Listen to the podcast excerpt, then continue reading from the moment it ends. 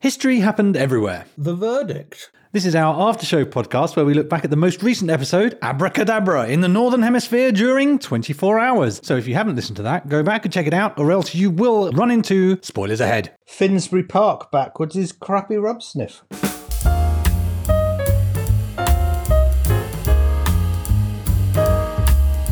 Hello, I'm here in the studio with the delicious bourbon biscuit to my lovely cup of tea, the magical Ryan Weir. Hello, everyone. I am rather chocolatey. I'm not sure how to take that, uh, I- but yeah, as the chocolate biscuit, you would be the first to disappear in a meeting. That's what I think. and we're joined as ever by that damnable didgeridoo, the judge, Paul Dursley. I think I'm more of a custard cream. Yeah, pink wafer. A pink wafer is the delicious snack that disappears in your mouth. Jammy Dodger then. No, that's Pete. If anyone's a jammy dodger, it's Pete. a communal garden biscuit.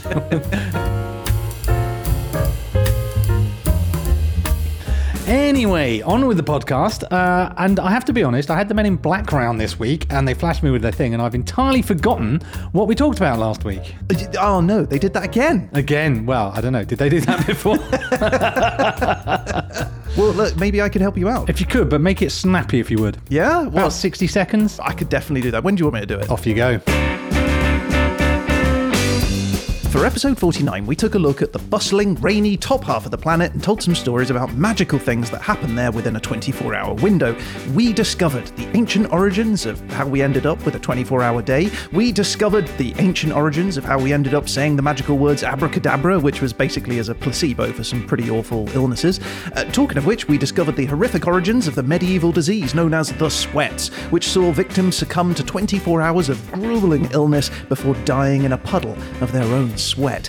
We discovered the ancient origins of the meaty snack grilled on a stick, the deliciously mighty kebab. We met some modern escapologists whose dangerous stagecraft wowed and horrified audiences, and finally, we ended with a song, the number 90 greatest song of all time. In fact, it's Abracadabra by the Steve Miller Band.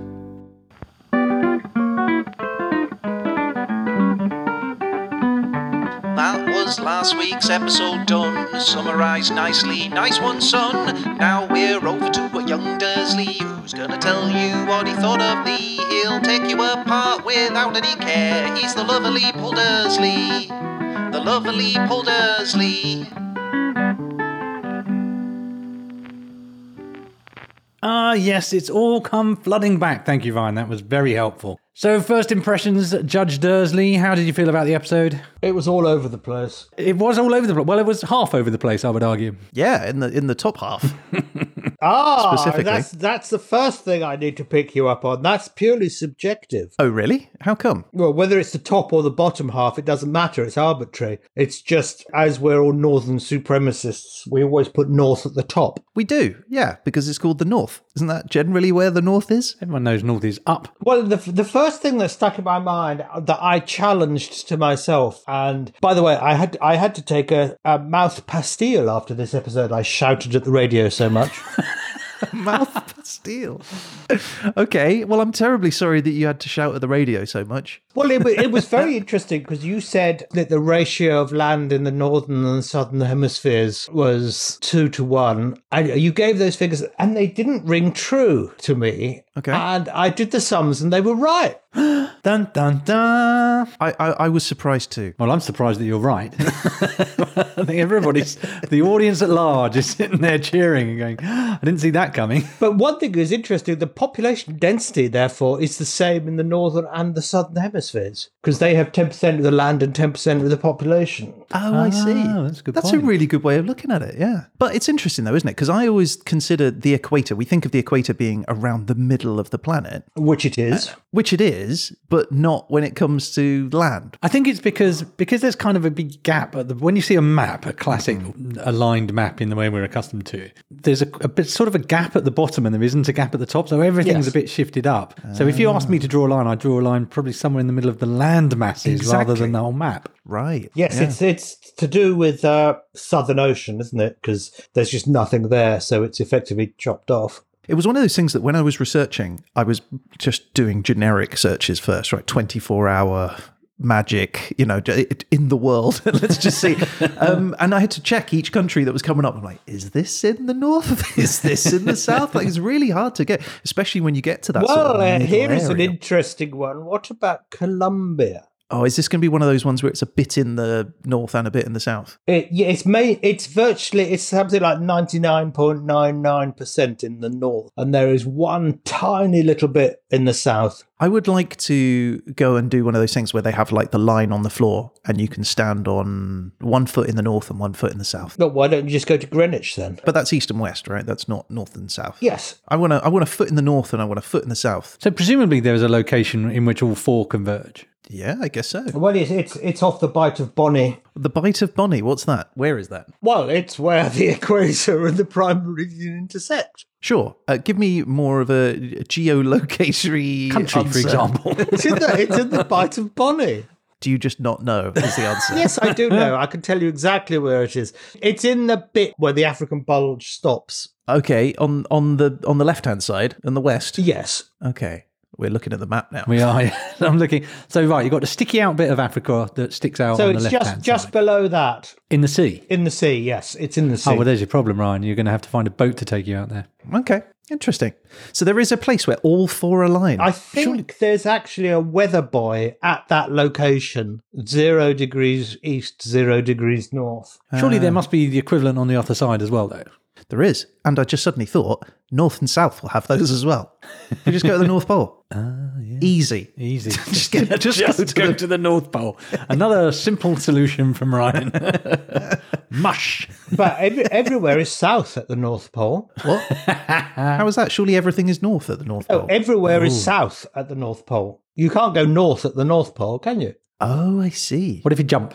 Yeah, if I take a Well, ladder. that's not north, is it? Uh, oh, yeah. Well, north has no meaning at the North Pole. It's like the, it's like the you start at the North Pole, you walk a mile south, a mile east, and a mile north. You're back where you started. yeah.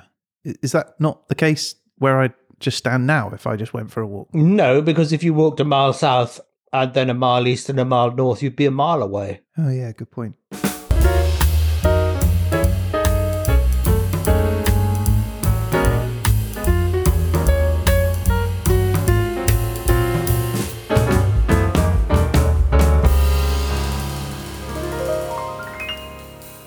So, talk to me about the tilt of the Earth. Why does the Earth tilt? Well, what? It's not hundred percent certain why the Earth tilts. It may it may may be to do with the moon. Um, Okay. But first of all, you used the wrong word. Use the word rotation, All which right. is to do with the length of a day, whereas you were effectively talking about a year, which is an orbit. That was one of your errors. Do you want me to keep a running total of the arrows, Ryan? No, no, it's fine. I see you sitting there scribbling away. So, It's fine. well, I thought I thought was the impact that produced the moon probably twisted the Earth off the orbit.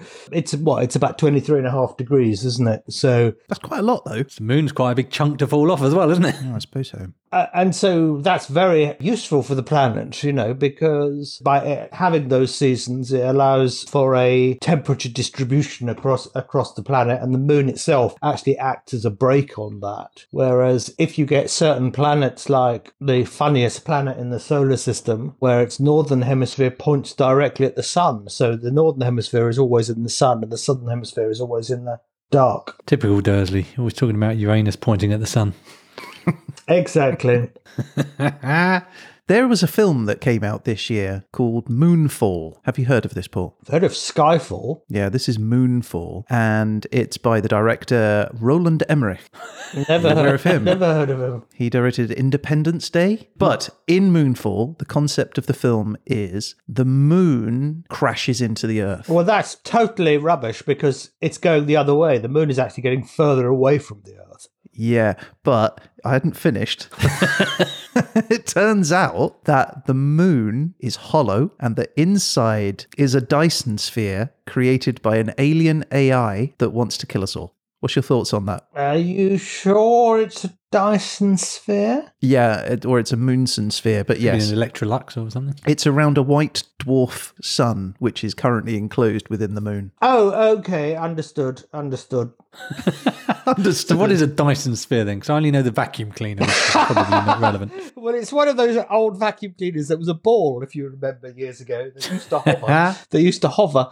No, a, Dys- a Dyson sphere is a hypothetical object that would surround a star and harvest the energy from that star. So it is a scientifically accurate film then. Uh, no, but it's. Uh, I'm, I'm sure it's the wrong word. It, it's more like a globus causus, A globus calcus. which is It's a globe made by cows. which is sort of making an object by mining the object itself and then cr- creating like a big sphere made out of the stuff from the inside. So that could be happening inside our very Earth. Uh, no, Are you going to go and see the film? No. I just feel like you'd end up shouting at the screen. why don't you take me to see the film then? Yeah, I'd love to. We should live stream Dursley watching Moonfall. That'd be absolutely compelling entertainment.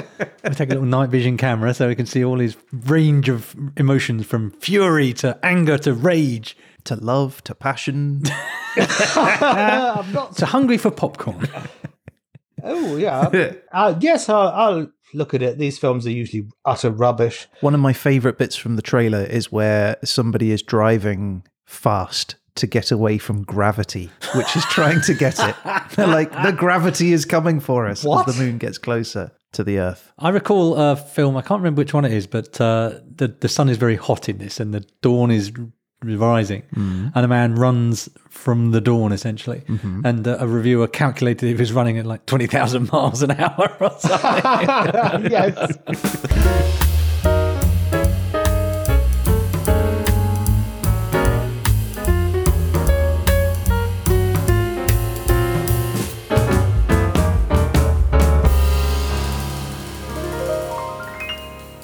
Uh, I received a text message this week, oh, really? Pete. Yeah, I'll play it for you if you'd like to hear it. I'd love to hear it. Okay.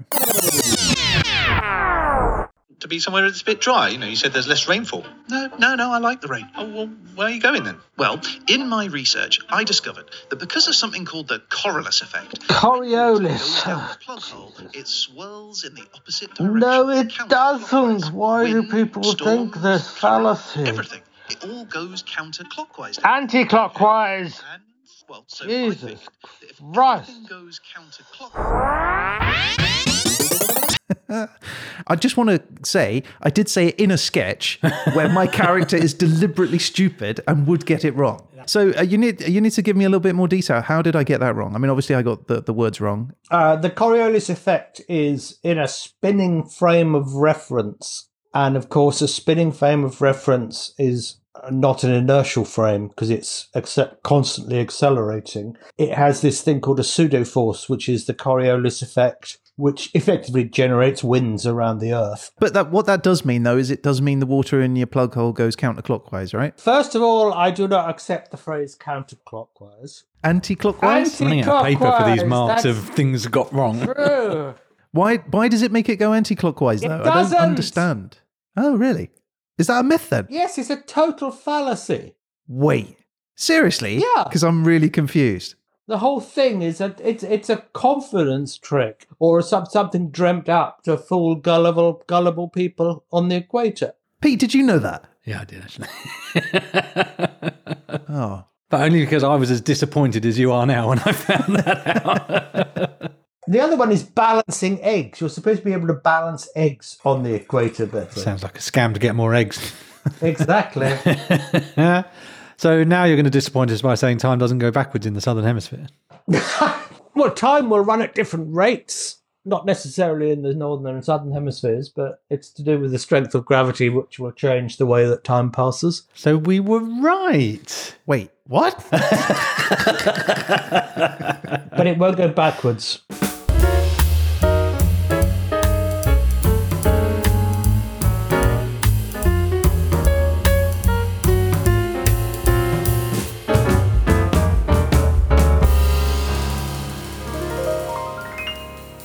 Can I ask, Paul, would you join Pete's army, Northern Hemisphere army?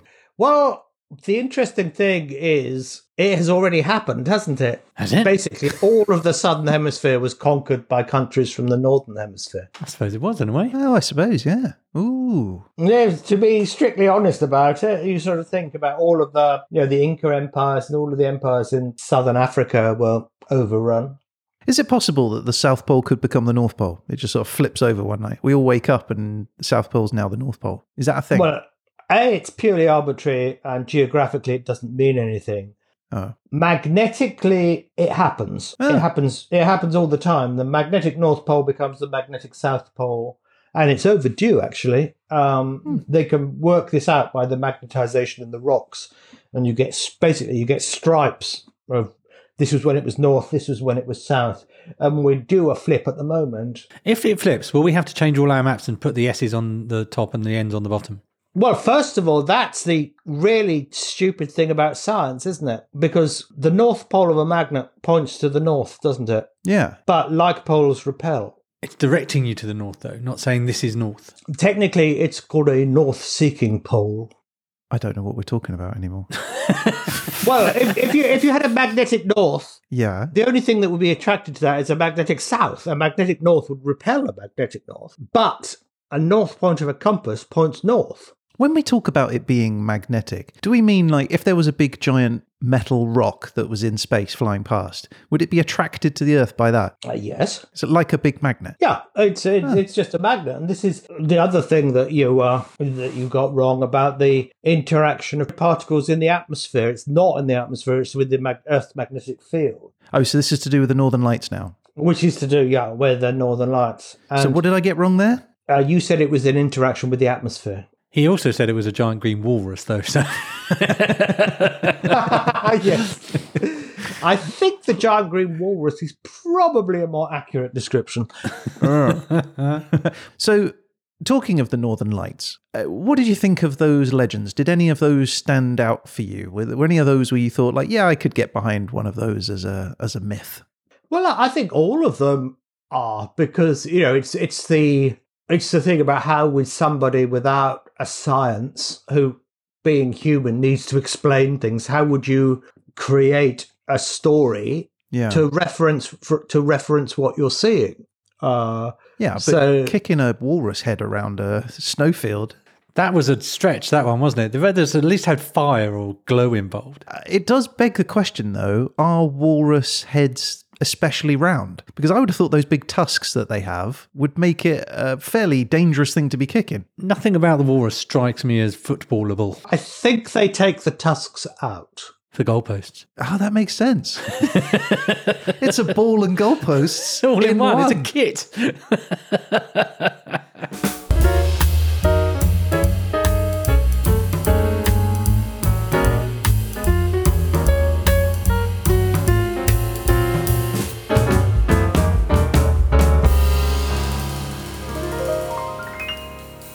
So let's talk magic.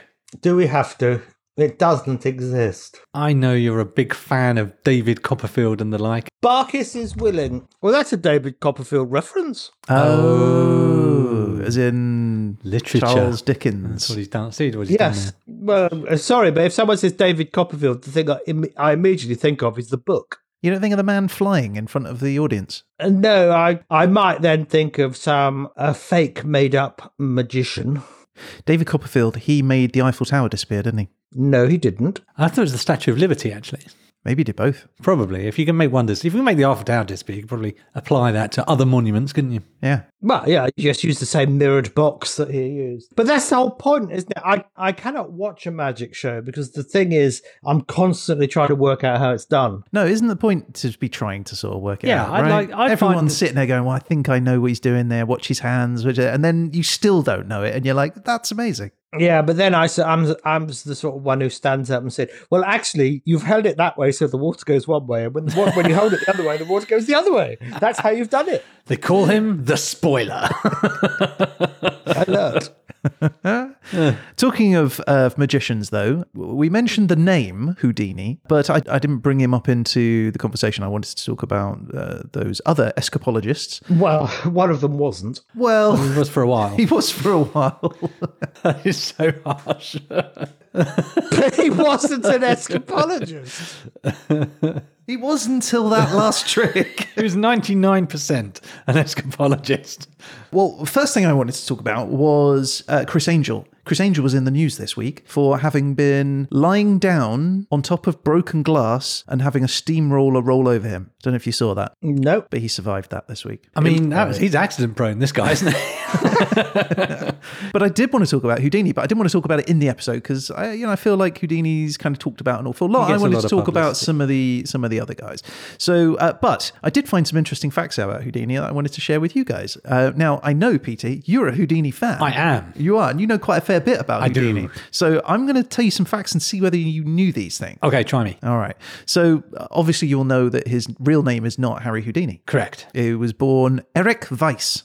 Uh, he had a fascination with the work of the French conjurer Jean Eugene Robert Houdin, which is where he took the name from. In the 1890s, he just put an I at the end of Houdin and became Houdini. I didn't know that. He, uh, interestingly though, he later accused Houdin of stealing other magicians' tricks. so his little childhood hero, he then went on and wrote a book about in 1908 called The Unmasking of Robert Houdin. He called him a fraud who said, who waxed great on the brain work of others. But one of the other things that I found out about Houdini, and I didn't know this, um, September 1911, Houdini is in Boston, and some local businessmen approach him and say, We want you to try and do this big trick. Will you escape from a sea monster? And he goes, Sure, because why not? Right? So, uh, on in the harbor, this giant creature had washed up on the shore, dead. It was 1,500 pounds. Nobody really knew what it was. Historians aren't sure whether it was like a whale, maybe, or maybe like a giant leatherback turtle or something. Walrus. Could be a giant walrus. So that's three quarters of a ton. So it wasn't that big. Big enough that he was able to get inside it. So he was handcuffed, shackled in leg irons, and wedged inside this dead, dead creature. and uh, the monster itself was then covered in chains and placed behind a curtain. Uh, Houdini emerged 15 minutes later, but admitted that he nearly died, uh, having s- nearly suffocated by the fumes from the chemicals they used to embalm the animal. How about that? Houdini escaped from a sea monster. I would imagine, whilst embedded in the carcass of a walrus, Decaying creature. handcuffed, wriggling around, thinking, I made a lot of choices in my life that led me to this place. I could have been an accountant.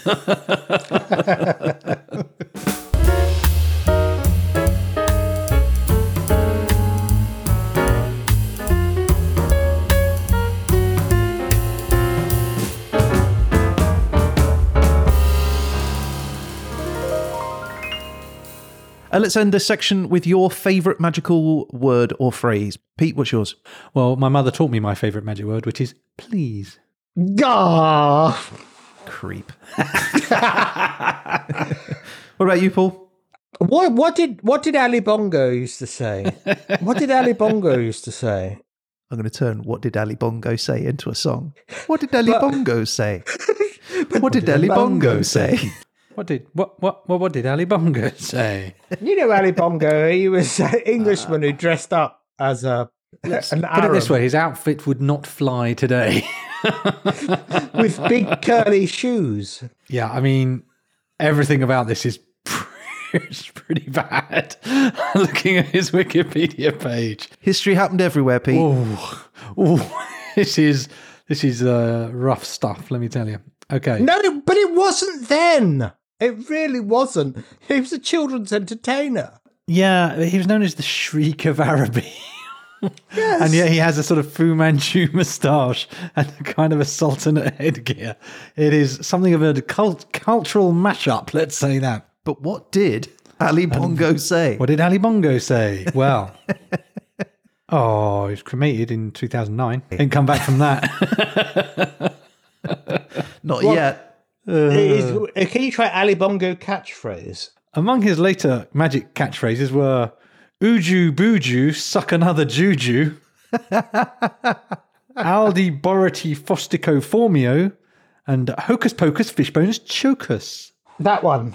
the original characters had sung a song which began, My name is Ali Bongo and I come from Pongo Pong Tiddly Pongo Land.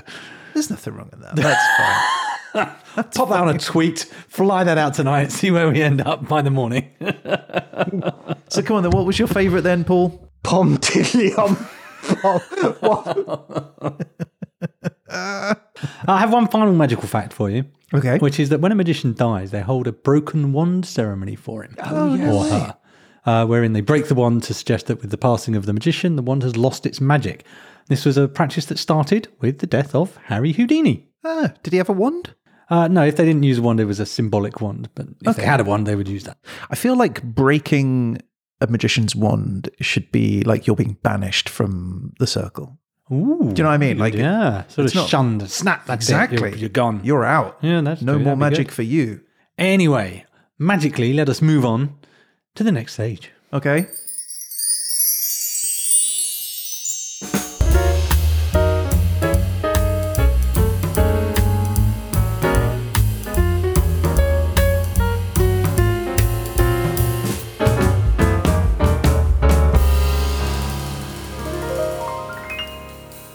Judge Dursley, are you ready to pronounce your verdict? Yes, I am. Will the defendant please rise? Your Honour, we will, as ever, start proceedings to ask your verdict on factual content.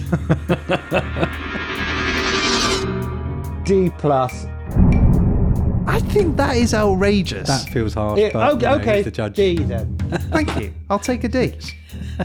wait, no, wait. You said D plus. Yes. You just talked me down to a D. Yeah. See, that's what happens if you're trying to interfere with the wheels of justice, Ryan. Okay, and can I get your judgment on the entertainment value of the piece? Well, I, I suppose in a sense of it was so bad, it was quite entertaining.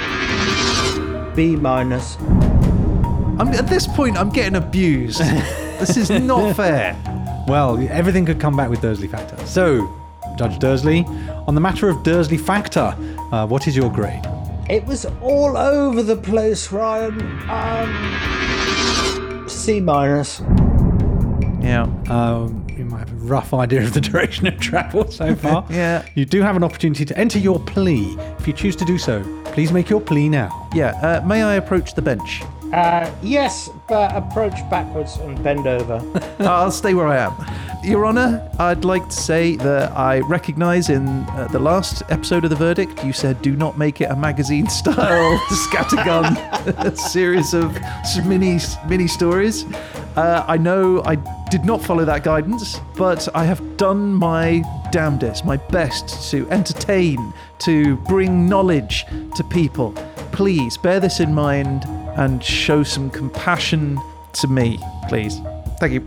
You can't see, Your Honour, but he is weeping at this stage. Tears are running freely down his face. okay.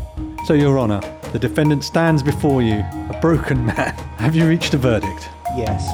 So, I would ask most respectfully for your ruling. D plus.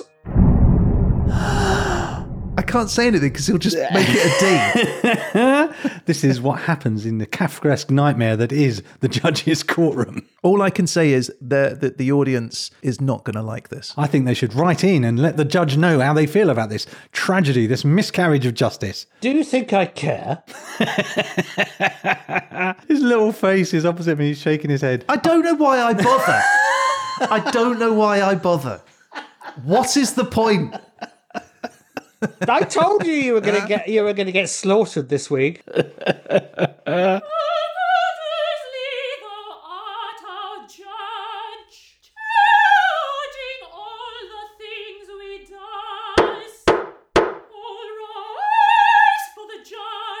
So, I think it's time to look forward rather than back and Indeed. think about the next episode. Yep. Special episode, Ryan.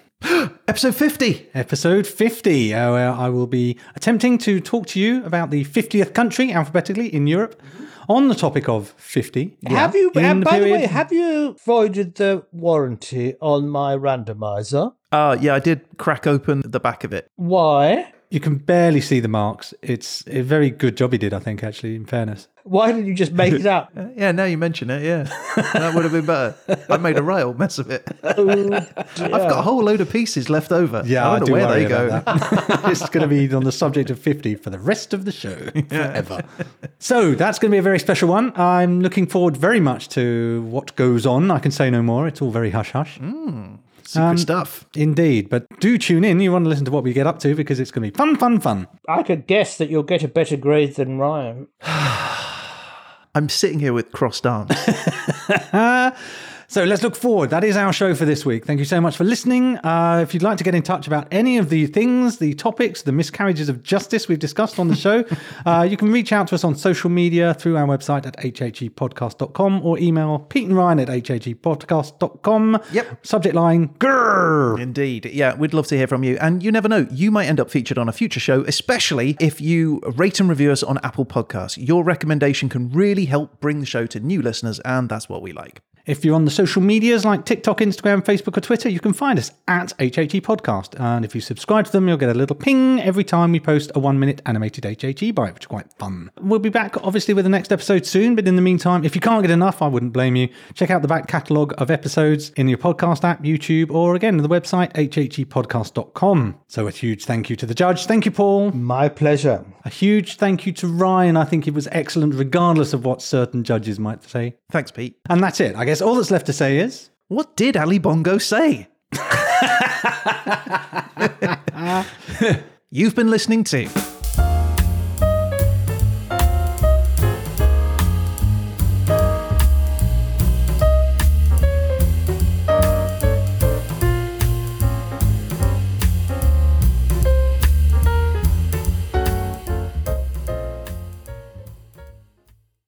Right, guys, I hate to love and leave you, but I do have an appointment, so I've got to be off.